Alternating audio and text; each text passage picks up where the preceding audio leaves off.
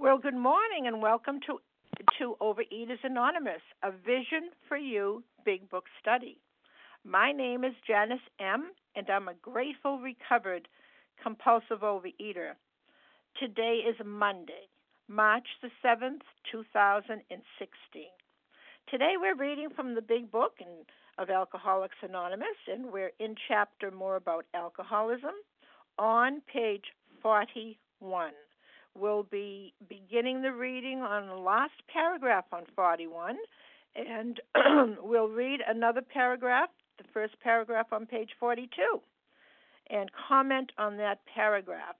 Today's readers are for the 12 Steps Nancy J., the 12 Traditions, and Marie M. Our readers for the text are Mary K.W., Santa H., and Do L. The reference number for yesterday, Sunday, our special edition on fear, um, which was March 7th, 2015. The share ID number is 8512. That's 8512. And that was a focused presentation by Larry Kay of Chicago entitled Fear, mm, the Evil Corroding Thread. OA Preamble Overeaters Anonymous is a fellowship of individuals who, through shared experience, strength, and hope, are recovering from compulsive overeating. We welcome everyone who wants to stop eating compulsively. There are no dues or fees for members. We are self supporting through our own contributions, neither soliciting nor accepting outside donations.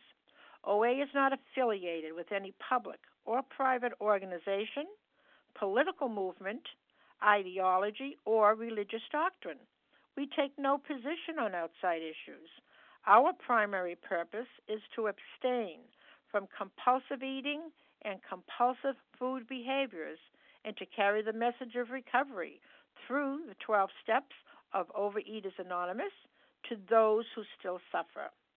Our sole purpose OA's fifth tradition states each group has but one primary purpose to carry its message to the compulsive overeater who still suffers. At a Vision for you, you Big Book study, our message is that people who suffer from compulsive overeating can recover through abstinence and the practice of the 12 steps and 12 traditions of Overeaters Anonymous. I will now ask Nancy J. to please read the 12 steps. Star 1 to unmute. Good morning. This is Nancy J., grateful compulsive overeater from Philadelphia, Pennsylvania. The 12 steps. 1.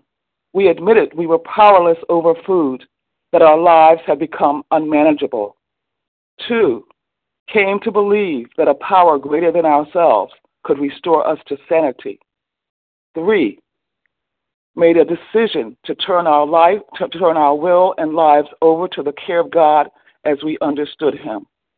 Four, made a searching and fearless moral inventory of ourselves. Five, admitted to God, to ourselves, and to another human being the exact nature of our wrongs. Six, were entirely ready to have God remove all these defects of character. 7. Humbly asked Him to remove our shortcomings. 8. Made a list of all persons we had harmed and became willing to make amends to them all. 9. Made direct amends, made direct amends to such people wherever possible, except where to do so would harm them or others. 10 continued to take personal inventory, and when we were wrong, promptly admitted it. 11. Sought through prayer and meditation to improve our conscious contact with God as we understood Him. Praying, praying only to, praying only for knowledge of His will for us and the power to carry that out. 12. Having had a spiritual awakening as a result of these steps, we tried to carry the message to compulsive overeaters and to practice these principles in all our affairs. Thank you, Nancy J. I will now ask Anne Marie M. to please read the 12 traditions. Good morning, Janice, and thank you for your service. This is Anne Marie M., compulsive overeater. The 12 traditions. 1. Our common welfare should come first. Personal recovery depends upon OA unity. Two, for our group purpose, there is but one ultimate authority, a loving God, as He may express Himself through our conscious contact, through our group conscience. Our leaders are but trusted servants, they do not govern. Three, the only requirement for OA membership is a desire to stop eating compulsively. Four, each group should be autonomous except in matters affecting other groups or OA as a whole. Five, each group has but one primary purpose to carry its message to the compulsive overeater who still suffers. Six, an OA group ought never endorse, finance, or lend the OA name to any related facility or outside enterprise, lest problems of money, property, or, and prestige divert us from our primary purpose. Seven, every OA group ought to be fully self supporting, declining outside contributions. Eight, Overeaters Anonymous should remain forever non professional, but our service centers may employ special workers.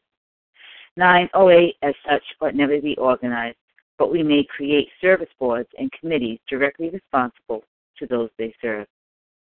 10. Overeaters Anonymous has no opinions on outside issues, hence the OA name ought, ever, or never be drawn into public, public controversy.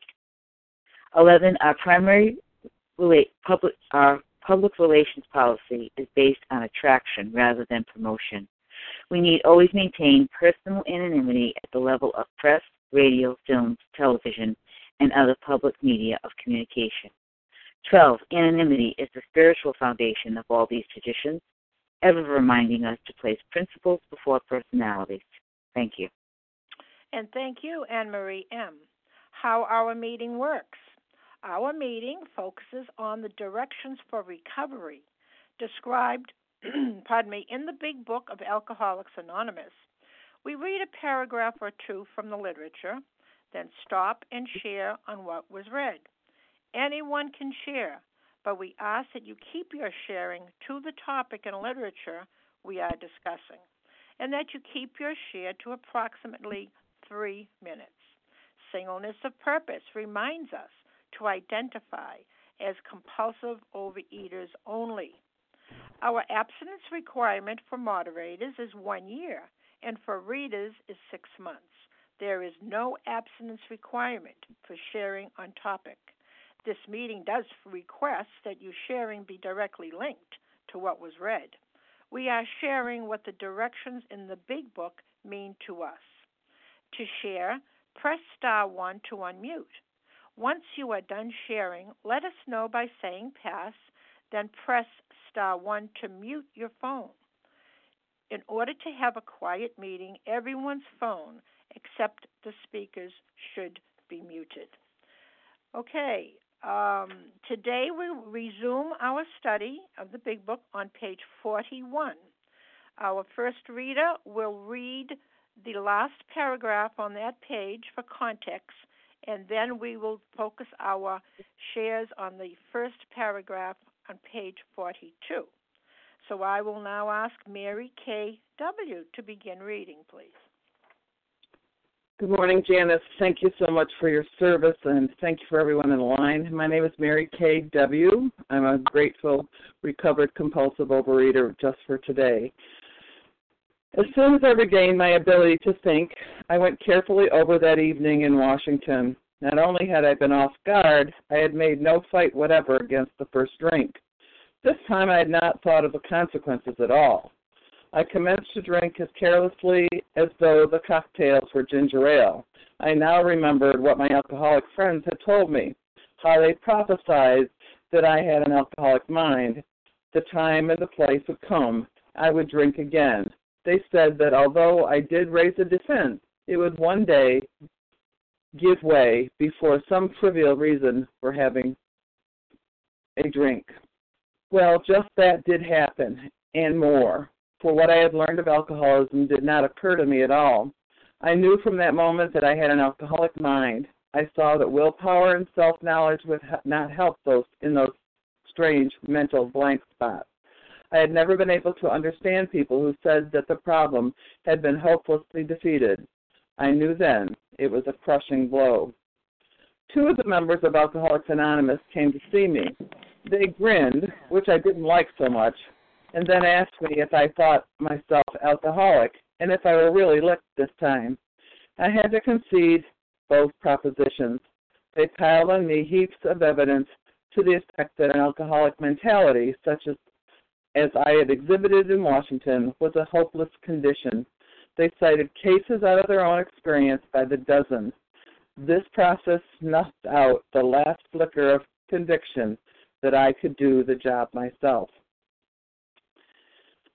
He's really getting beaten down here, and it is important for me to remember um, that uh, it, it takes being totally defeated. Um, even at the beginning of this paragraph that we're commenting on today, um, when they grinned at him, he didn't like it. So even though in the paragraph before he knew he was down and he was beginning to understand, but one last time when they walked in, he didn't like them it so much because they grinned as if they knew something that he didn't know. And and right then it was like he wanted to take it back almost. Um he did he did something made him uneasy and but then as he listened to their stories, and I think that that's what's important is that we that it, what that's what talks to me is is that we just tell our stories, and as we tell our stories, when they're ready, when their higher power is ready for them to be ready, that that they'll get something out of it. Um, and and I I'm going to end with that and let other people comment. Thank you, um, and I pass. And thank you, Mary K.W. Okay, who would like to comment uh, for approximately three minutes on what was read? Okay, I hear Chrissy. I hear Chrissy M. Yeah. Nessa R. Nessa R. Next. Melissa C. Melissa C. Anyone Kim else? G. Oh, Kim G. Okay, one more for this group. No? We'll go with that then. Okay, Chrissy M., you're up. Hi, I'm Chrissy. I'm a recovered compulsive eater and overeater and anorexic from New Jersey. Um, yeah, I had to jump in on this. This is this is really that moment when the best the best and the worst moment for any addict to be able to concede to your innermost self that that's it the the jig is up. I have written um, underlined here the alcoholic mentality, and the alcoholic mentality, just to me, me the way I've come to understand it, is the is the addict mind, the one the one that um, fights to continue to live in the addiction with the justification and the distortion of reality that you need to to to live in in order to continue to do something because it's it's it's death. It's death to us to continue to do it. But we need to our whole lives become fixated around keeping up the facade that we're fine. And i love that it says this process snuffed out the last flicker of conviction that is so important to me that the two members of Alcoholics Anonymous came to see him and helped him through the process to snuff out the last flicker of conviction. It's so important. It's absolutely so important. I'm um, going through something with my son right now where he's 18. He's in. He's going to meetings. He's stopping drinking, but thinks that maybe pot's okay. And it's so interesting because without forcing the situation, just helping a, another addict to bring into the light their thought process is so revealing to them because we can't do that on our own. To say, oh, well, listen, if you spend all your money on that, do you think that that's unmanageability? Um, oh, and mm, yeah, that's true. So we can't do that on our own. So we have to try so much. And with that, I'll pass. Thanks. I'm sorry. Go ahead, uh, Chrissy. Can you go ahead? Hi, good morning. My name is Nessa R, and I'm recovered compulsive overeater in Toronto, Canada. I too um, want to comment on the on the last uh, sentence we read. This process snapped out the last flicker of conviction that I could do the job myself. Uh, because this is such a key to step one, and this is such a key to abstinence. Of course, abstinence is not the goal, but it is the beginning um, to the process of recovery. There's this uh, um, weight loss program for men here in Toronto that uses a slogan that I love, that I think it should be always. It says, if you could have done it alone, you would have done it already. And, and this is true for me because even in programs, I tried so many things to, and I guess the pun is intended, to have my cake and eat it too. And of course, nothing worked. Nothing worked. Um, as long as I was looking for that sense of and comfort in the food, no matter what the food was, even if it wasn't sugar and flour, um, nothing could really happen for me. You know, no recovery could ensue. You know, I could, you know, I could pretend that I was abstinent because I wasn't having sugar and flour, but if I'm holding on to any kind of food that is giving me that sense of ease and comfort, then of course um, I still believe I can do the job myself. I still believe that I have some power. And if I believe that I have some power and I can control, you know, the gray foods or whatever, then I don't need God. And if I don't need God, then I don't need to make a decision. If I don't need to make a decision, I don't do the action steps. And if I don't do the action steps, I don't recover.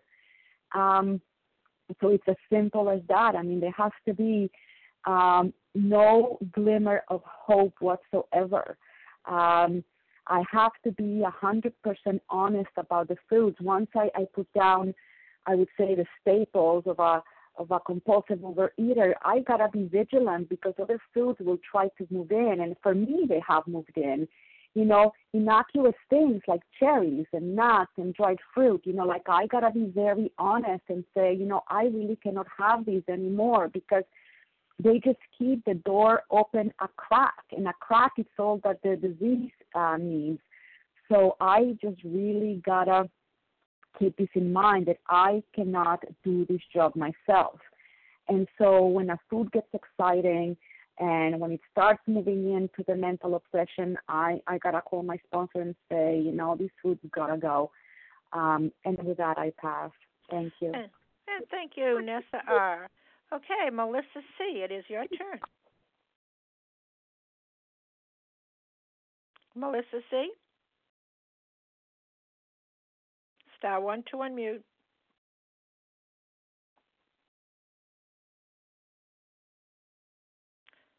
Can you hear Hi, me? good morning. Can you hear me now? I can hear you, yes. Okay, thank you. Sorry, I was having a problem with my phone. Um, it's Melissa C., a recovered compulsive overeater in New York, and um, you know, I'm thinking about their their their grin, you know, that they had on their face, because, and how annoying that grin was to me as well when I was really beaten down. But the grin is, you know, and I know it's the grin that I give people now when they're beaten down by it because you know, this desperation that we're finally driven to is exactly where it all begins. And so, you know, when somebody um, calls me in tears or texts me and says, "This is it. I've I've done. I've had it. I can't do this. I can't do this on my own." Um, you I'm smiling because I'm hopeful that maybe maybe this is the beginning for them, and um, you know, and that I know for myself, I could never do this on my own, although I kept trying, even in OA, you know, even in and out of the rooms, there was still this weird glimmer, this this thought that um, I could somehow still maintain myself. You know, I could still kind of hang on to a little self reliance, and that I would I wouldn't let go hundred percent and um, and so I had that. I think that crushing blow um, in measured doses over and over and over again until it finally was it. you know. And um, and for me, the great aha moment was it wasn't even the weight anymore. I wasn't even at my highest weight, um, and I wasn't even eating sugar at that point. But the disease had me down, and you know, I um, for really for me, it, it my real moment of desperation. Um, I was in a home, you know, a home repair shop with my husband um, in Lowe's on a whim. You know, we were going to look for stuff for the bathroom, and I hadn't been going to my meetings, and and I had been putting on weight, but it wasn't the weight; it was my thinking. And I saw somebody that I knew from the fellowship there, and um, and instead of run down the next aisle and hide, I went over to her, and she had a grin on her face, and she, you know, she gave me a hug, and she put her phone number in my hand, and um, you know, and I I could feel her hand holding mine, and I felt okay. I'm not supposed to be doing this alone, and that's been the great awakening for me. I wasn't I could never do this alone because I'm not meant to do this alone, and um Thank you. Glad to know that today. With that, I'll pass. And thank you, Melissa C. Okay, uh, before Kim G um, steps up, just a gentle reminder again to please keep our phones muted. I thought I heard somebody chopping. Okay, Kim G, it is your turn.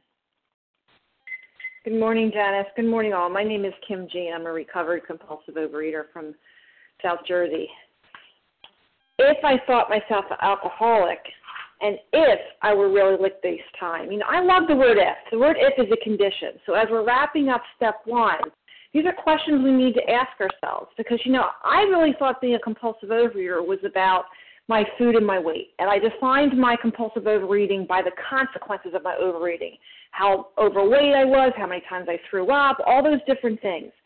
But do I really understand and believe myself to be an alcoholic, a compulsive overeater of the type they describe in this book?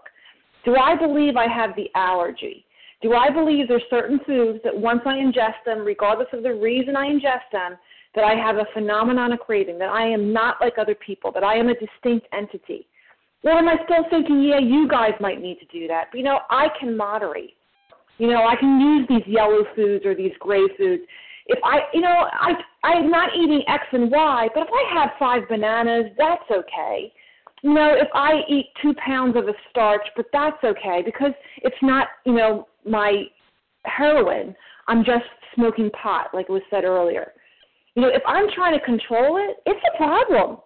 It's a problem. So, do I believe I have the allergy described in this book? And secondly, do I believe I have the mental part? Am I able to get abstinent and happy, that was a big thing. I could get abstinent for periods of time, but I couldn't be abstinent and happy. But I believe that I, you know, was I the victim of the delusion that I could wrest satisfaction and happiness out of this world if only I managed well. But this mental obsession was simply going to be enough for me to just do the tools and, and have a support group. Do I believe that if I if I have the world look a certain way, I'm going to be okay? Because I don't know about you, I thought I was an emotional eater.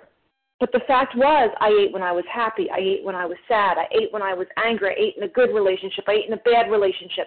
Jim and Fred and these other two stories tell me it, I cannot arrange my life in such a way that I am not going to want to eat.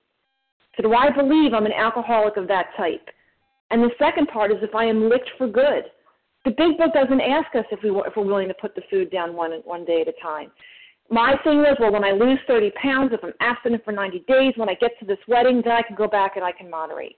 The big book is asking us, are we licked this time? And what does that look like? And I'm going to finish with this on page 151. This is what it looks like for me, and the book describes. Now and then, a serious drinker, being dry at the moment, says, I don't miss it at all. Feel better, work better, having a better time. Ex problem drinkers, we smile at such a sally. We know our friend is like a boy whistling in the dark to keep up his spirits. He fools himself. Inwardly, he would give anything to have a half a dozen drinks and get away with them. He will presently try the old game again, for he isn't happy about his sobriety. He cannot picture life with or without alcohol. Someday he will be unable to imagine life either with alcohol or without it. Then he will know loneliness such as few do. He will be at the jumping off place. He will wish for the end. And with that, I pass. And thank you, Kim G. Okay, who else would like to comment on what was read for approximately three minutes? Vasa O. Do L. Vasa, Nadia B. Vasa and Do. Oh, wait a minute. No, Do well. And who else? Nadia B. Nadia, yes. Nadia B. Anyone else? Vasa O. Do L, Nadia B.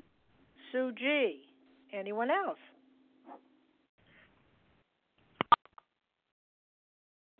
All right, let's go with those four. Vasa O, it is your turn. Please go ahead. Thank you. Good morning, everyone. Janice, thank you for your service. And I am grateful, recovered compulsive overeater calling from uh, uh, Florida. By the time I came to my first OA meeting, I was so bitten with with the disease. There's, I I remember saying, "This, I'm just going to die." I had given, I mean, hundred percent. I had given up to that point, like you know, maybe like maybe half a year or so. I remember saying, "Well, maybe this is going to work, or maybe that's going to work," and nothing. And I remember saying, "Well, I'm just going to eat because there's nothing I can do. I'm going to eat and be miserable, and and I'll die." You know, it was very scary. I felt very afraid, terrified, because I had seen family members suffer from this disease and with all kinds of physical problems and death, you know, heart problems, diabetes, all kinds of problems. And I was the beginning. It was the beginning. I was 41 years old when I came to this program, and I was beginning to develop those symptoms, you know. And I just thank God every single day. Thank you for bringing me to my first OA meeting. And um, I remember I did get my abstinence right from the beginning because I was terrified. I was I was I took it very very ser- seriously, and I you know I I did step one, two, and three at the same time, but I could not imagine living life with those certain alcoholic foods. I, I couldn't remember living for the rest of my my life without them. And I remember my sponsor would say, "Just do it, just for today, just for." It was torture. It was torture. I was a grazer. I'd start in the morning and not finish at nighttime. Like even if I went to sleep at nighttime, get up at one o'clock or two o'clock, I'd check the refrigerator, and it was getting so progressive. So um, as I said, she said, just do this one day at a time, one meal at a time, and not to have anything, not to put anything in my mouth between breakfast and lunch, or lunch and supper, or supper after that you know, it was just horrible, you know. But I kept on asking God for help. Get on my knees, please, God, help me get through this. Kept on going to my programs, picked up the tools, you know, uh, and that's what got me at the beginning, and it became like a way of life today, you know. Um, again, as long as I don't run to those alcoholic foods, then I don't trigger the allergy, and I don't have that mental obsession. Even if I do, it's okay. It's okay for Vasa to think. Of, you can think about it, but don't act on it. So, thank you, and I pass. And thank you, Vasa. Oh, and everyone stay into the three-minute limit. Yes, Do L. It is your turn. Good morning. This is Do L, recovered compulsive overeater from New York. Thank you very much, Janice. Um, yeah, I see here that uh, Fred is is taking his first step. You know, he's feeling hopelessly defeated and he realizes he's powerless and he doesn't understand it all because um, he's been playing around. You know, he's been uh, abstinent and then he goes back into the drink and he gets, you know, sober and then he goes back into drink. And then finally, you know, at this point in time, he's he's hitting bottom. He's just like he can't do it anymore. And and he realizes his powerlessness. Again, he doesn't understand it all, but but he knew that others had recovered and they stay sober, and he wants to find out more from them. And as as he's going through this process, we see that there are two members here of Alcoholics Anonymous, and they're grinning, and he doesn't like that, right? Because he's realizing he's cornered at last. Um, he has his proposition. You know, he, he either goes towards a solution, um, which he's kind of like known all, all along, or he continues with the problem and he continues to progressively go down. Um, and then he says, they piled up on me heaps of evidence. uh, to the effect that the alcoholic mentality, such as existed, um, was a hopeless condition. And you know, and the reason why they can do this is what um, page 18 says that the ex-problem drinker who has found a solution is properly armed with facts about himself and generally can win the entire confidence of another in a few hours. Until such an understanding is reached, little, or nothing can be accomplished. So two things are going on here. One, the um, the alcoholic or compulsive overeater needs to be armed with facts about himself, right? Um, uh, experience, strength, and hope. But most important, what's found in these pages, you know, the experience from these pages the experience of the collective 100 men and women who have recovered. You know, they found a solution, they found a way out, and that's what they're conveying to this to Fred. You know, is that there is a way out. And if you follow the recipe, you follow the the uh, instructions, the clear cut instructions that are found in this book, then he has a way out out of his malady um, you know, the hopeless condition. And then it says, when he went through this process, the last flicker was snuffed out. You know, he had to make a decision. Do I go towards recovery or do I continue to go towards my disease? And he chose to go towards recovery. He chose to follow the instructions in this book. And we're going to see how that changed him and, and how it helped him finally stay sober, to finally stay at a place where he couldn't do it before. And, and the solutions here in these pages. And with that, I pass. Hmm. And thank you, Do L. Nadia B., it is your turn. Good morning, Janice. Thank you so much for your service. This is Nadia B., grateful, recovered, compulsive overeater um, in Connecticut. And I uh, love Fred today. You know, Fred, um, I, you know, stepped in into Fred's footsteps through my recovery and also in my, um, you know, I still remember this day uh, when I realized that my condition was hopeless. It was, you know, after I've decided to fire yet another sponsor and, um, you know, decided to try this on my own and um you know i remember the day when you know uh, for about two weeks everything went fine and i was able to uh control my weight with binging on low calorie foods and exercising. And you know all went well. And um one day i went to um feed my neighbor's cats as they went on the trip and they had all these foods that I didn't have in the house. And, you know, somehow I ended up um, eating them all. Um, and, you know, I thought, well, not a big deal, you know, and um, the next day, you know, I thought everything would be fine. And, uh, of course, nothing was fine the next day, and the next day, and the next day.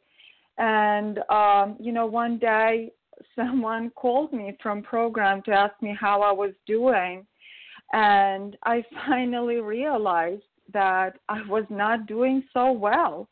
And you know, as she was speaking, the evidence hit me, um, and I started sobbing um, on the phone.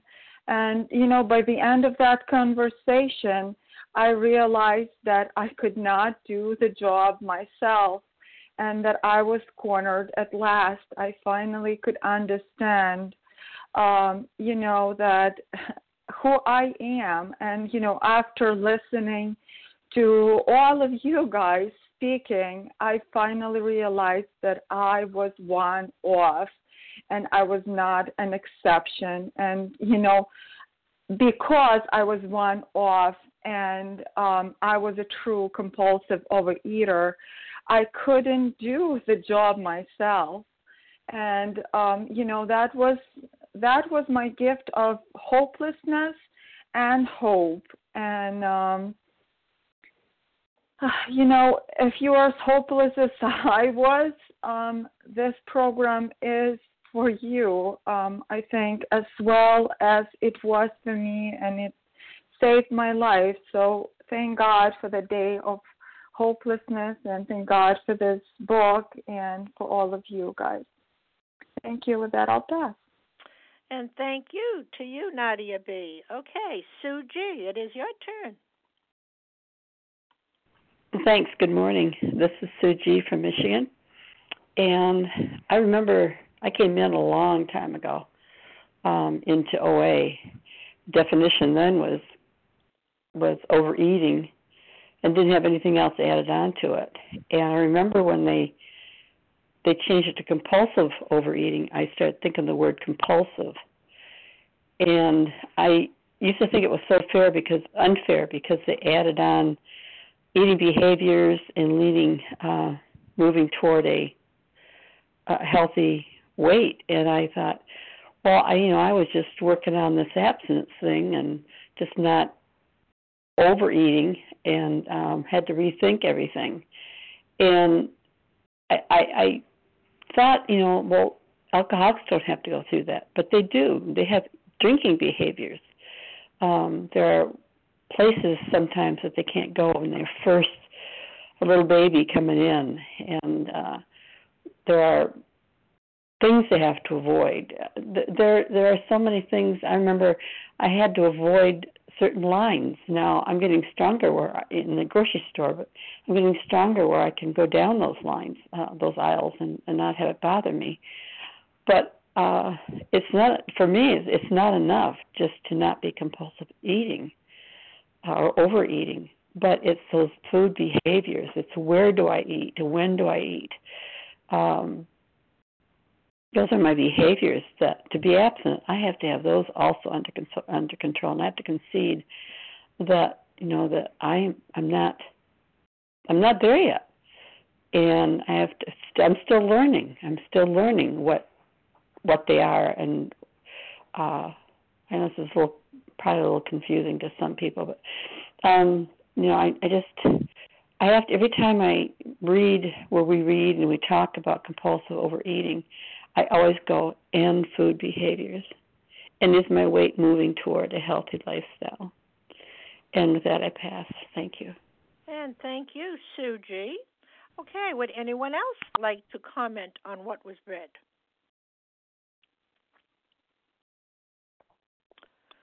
All right. If not, I can. We can go on to paragraph two, and uh, Santa H. Would you please please read? Hi, good morning, family. My name is Santa H. Santa with an O. Grateful, recovered compulsive overeater, calling in from New Jersey. Then they outlined the spiritual answer and program of action, which hundreds of them had followed successfully. Though I had been only a nominal churchman, their proposals were not intellectually hard to swallow. But the program of action, though entirely sensible, was pretty drastic. It meant I would have to throw several lifelong conceptions out the window. That was not easy. But the moment I made up my mind to go through with the process, I had the curious feeling that my alcoholic condition was relieved, as in fact it proved to be. Wow, um, I'm grateful to be sharing on this paragraph, and I'm grateful to be back on this meeting. I'm grateful to be home, and grateful for everybody who shared this morning, and um, it resonated with me um, quite in many ways. Um, I also, like Fred, I identify here um, so closely to Fred's story because my experience with this paragraph is um, I am grateful that I, I came into OA where I was able to see all the view where the problem had been solved. And I had my own spiritual foundation, and I didn't come here for that. I came here because I wanted to lose 100 pounds, and that is it. But what this program has taught me is that um, that I had to look at this whole concept of why I was eating from a whole new different perspective. And that's what the gift this program had given me. And I had to learn from my experience that food was just a symptom and that losing weight would not solve my problems. And I really thought that once I lost all that weight, my problems would go away. Well, surprise, it didn't. And so my path was not a straight path. I mean, I came in, it was easy, put down the sugar and flour. But like Kim C shared so eloquently, I was still controlling um, one ingredient in my diet. And for me, that was nuts because I did not want to give up my vegan lifestyle. But I had to throw that lifelong, lifelong conception out the window. Although that was the way I ate as a child, it wasn't the way that my higher power wanted me to continue going forward. So I had to go through the steps not once, but twice, and I went through it accidentally. At that point in time, it was easy for me to throw away lifelong conceptions out the window because as I was going through the process, I began to see how, wow, this, there's some I'm experiencing this. I'm experiencing what these people are saying in this book. I'm experiencing what you all are reading and sharing day in and day out in this meeting. Although I'm hearing them saying, yeah, yeah, yeah, but. But I'm so grateful, so grateful that I have reached a point where I have thrown away many tribal thinking and I have picked up a new conception that my higher power has granted me that works for me and I continue to grow and evolve. Have I gotten rid of all my lifelong perception? No, I am not that arrogant to say I have. I still continue to walk in humility and ask my higher power to keep me with an open mind that I can be humble enough to continue to come on this meeting and listen and learn something new because I don't know it all. And with that, I pass. And thank you, Santa H. Okay, who would like to comment on this paragraph? Charles H. B. Rita Okay, we're all waiting. Charles H. I heard, and whom else? Sally. Martha B. Sally. Leah M. I Reva P. Sally A. I hear. I hear Leah M. I hear Reva P. Whom mm-hmm. else? Renata. And Renata. Let's go with that for now. Okay, Charles H. You're up. Thank you, Janice, for your service. Just, y'all, y'all got to time this thing right so y'all can get in. I'm just joking. Good morning. Love Monday mornings now, man. What a transformation. Outline the program of action. Although, you know, he's a dra- he didn't say, I don't think he said drastic proposal like they said in Bill's story, but drastic like a, drastic like a, like a, like a, like a, a, father lion kicking out the, the adolescent son. Yeah, drastic like two male lions still in the cup uh, to take over. Yeah, yeah, that drastic. Um, I love what Lori C said. You know, I don't want my sponsors calling me talking about my cat and, and my husband and my boyfriend. No, put it in the four steps. Outline the program of action. Don't be calling me with all that whining, right? You know, don't be calling me with all that 98% sharing in, in in the in, in the OA means, right? Like let's go out into the world and, and be that big book. Not that we forcing it down there, but they're not talking about step work. That's why they. Oh, I wonder why I'm in the food. I wonder why I'm in the food because I'm not outlining a program of action. I need to outline that program of action, follow it every day. I am not.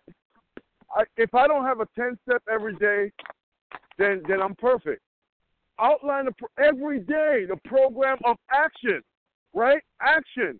It takes action to put that food down. It takes action to keep that food down. You can pray to God all you want, right? But He ain't gonna force you to put it down.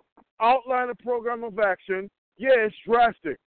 It's drastic, just like uh, those two examples that I gave. And with that, I pass. Thanks.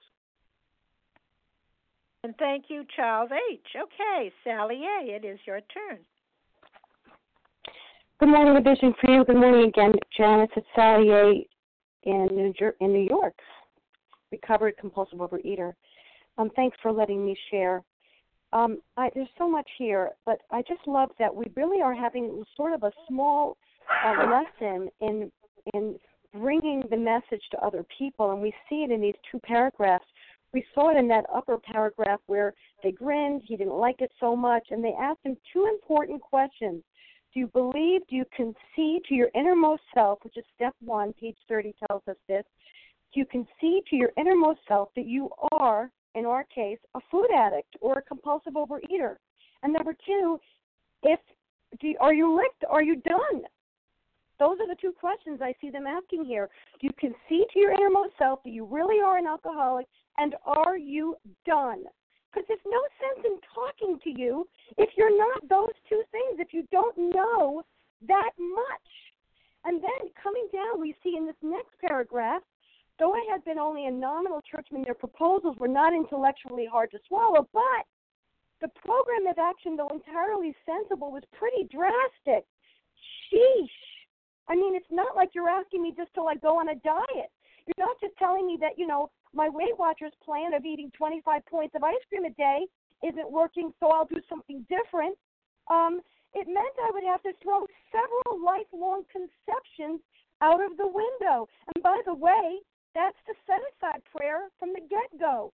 We set aside what we think we knew about this, that, and the other thing. It meant I would have to throw away several lifelong conceptions out the window. That was not easy, but the moment I made up my mind, and this is where I want to just settle. Oh, I didn't I didn't turn on my timer, Janice, so I'm I'm waiting for you to tell me time. I made up my mind to go through with the process. I had the curious feeling that my alcoholic condition was relieved, as in fact it, it proved to be, because what I see in those words is surrender. The moment I surrendered, the moment I made up my mind to go through with the process, I had the curious feeling ah, my condition was relieved, as in fact it proved to be. Thanks for letting me share with that, past. Just on time. Sally A., thank you. Leah M., you're up. Thanks so much. So much in this paragraph. Thank you. Uh, then they outlined the spiritual answer and program of action, which a hundred of them had followed successfully. I mean, you know, those that had blazed this trail came forward with a message of depth and weight. These men and women um, had recovered and the problem had been solved and they were able to transmit something because they had something to transmit. they had had a spiritual awakening, a personality change sufficient to bring about recovery, and now they were able to carry that message because they could teach what they knew. you know, you can't lead where you don't go, and you can't be what you're not, and you can't give what you ain't got. And they were able to give because they had something to give. Um, However, you know, being on the other side of that table, uh, you know, I had to get beaten to a pulp um, to admit this powerlessness because if I kept thinking that I had the power, then it was going to block off anything else that could help me. If I didn't need power greater than myself, um, you know, then there was no urgency, no necessity for these steps. The big book taught me uh, that alcohol, that food for my condition, um, was just a symptom of the problem. I knew everything there was about compulsive overeating. I had sat in the rooms for five years daily. I had a wide variety of experience with active compulsive overeating and its progression. What I didn't know about prior to January of 1987 is how does Leah live in Leah without having to binge her brains out uh, in order to stand it. I did not know that. Neither did I know that freedom wasn't going to be free. Freedom wasn't going to be free. There was a price to be paid because more than my compulsive overeating had to be arrested. My own conceptions, my own philosophy, my ideas, my beliefs, my attitudes had to be confronted and overhauled. That was the necessity and the uh, importance of the step process because this is going to be far more than just the mere elimination of my binge foods. This was going to be about a restored life, a renewed life, a rehabilitated life.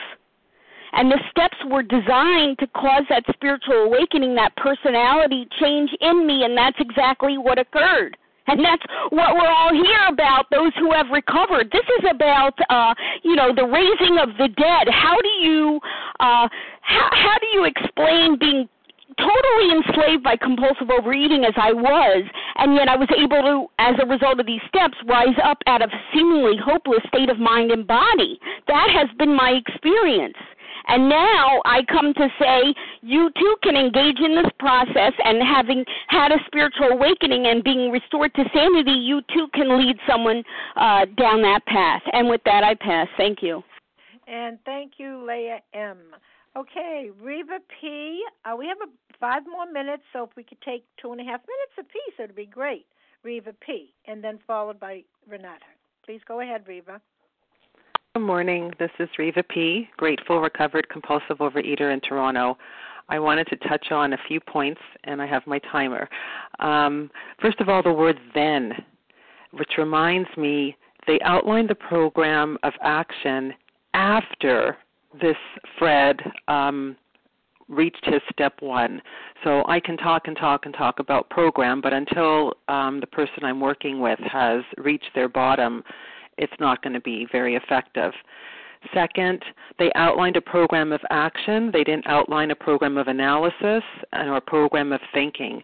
And this program is all about taking the action, taking the steps. Third, it's drastic, which reminds me it's simple but so not easy because the major point is changing my lifelong conceptions. And I didn't know how many lies I believed in. I didn't know how twisted my thinking was, not just about the food, but about life, about people, places, things. And the only way I learned that and saw in black and white what my old false beliefs were was by making the decision. He said he made up his mind this time. Making up his mind is about taking step three and going through with the rest of the steps.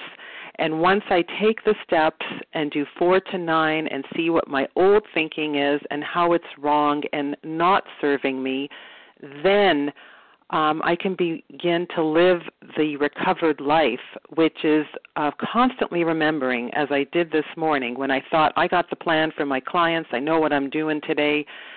That already is dangerous because I don't know. I need to keep asking and asking and pausing. As soon as I think I can roll up my sleeves and I'm good to go, whether it's food or anything, anything in my life, then I'm in trouble um, and it's constantly changing my thinking, changing my beliefs. What do you think, God? Um, what is your opinion of what is right action and right thought? And with that, I pass. And thank you, Reva, Reva P. Okay, Renata, it is your turn. Hi, Janice. Good morning. Thank you for your service. Good morning, family. This is Renata G., recovered compulsive reader in New York.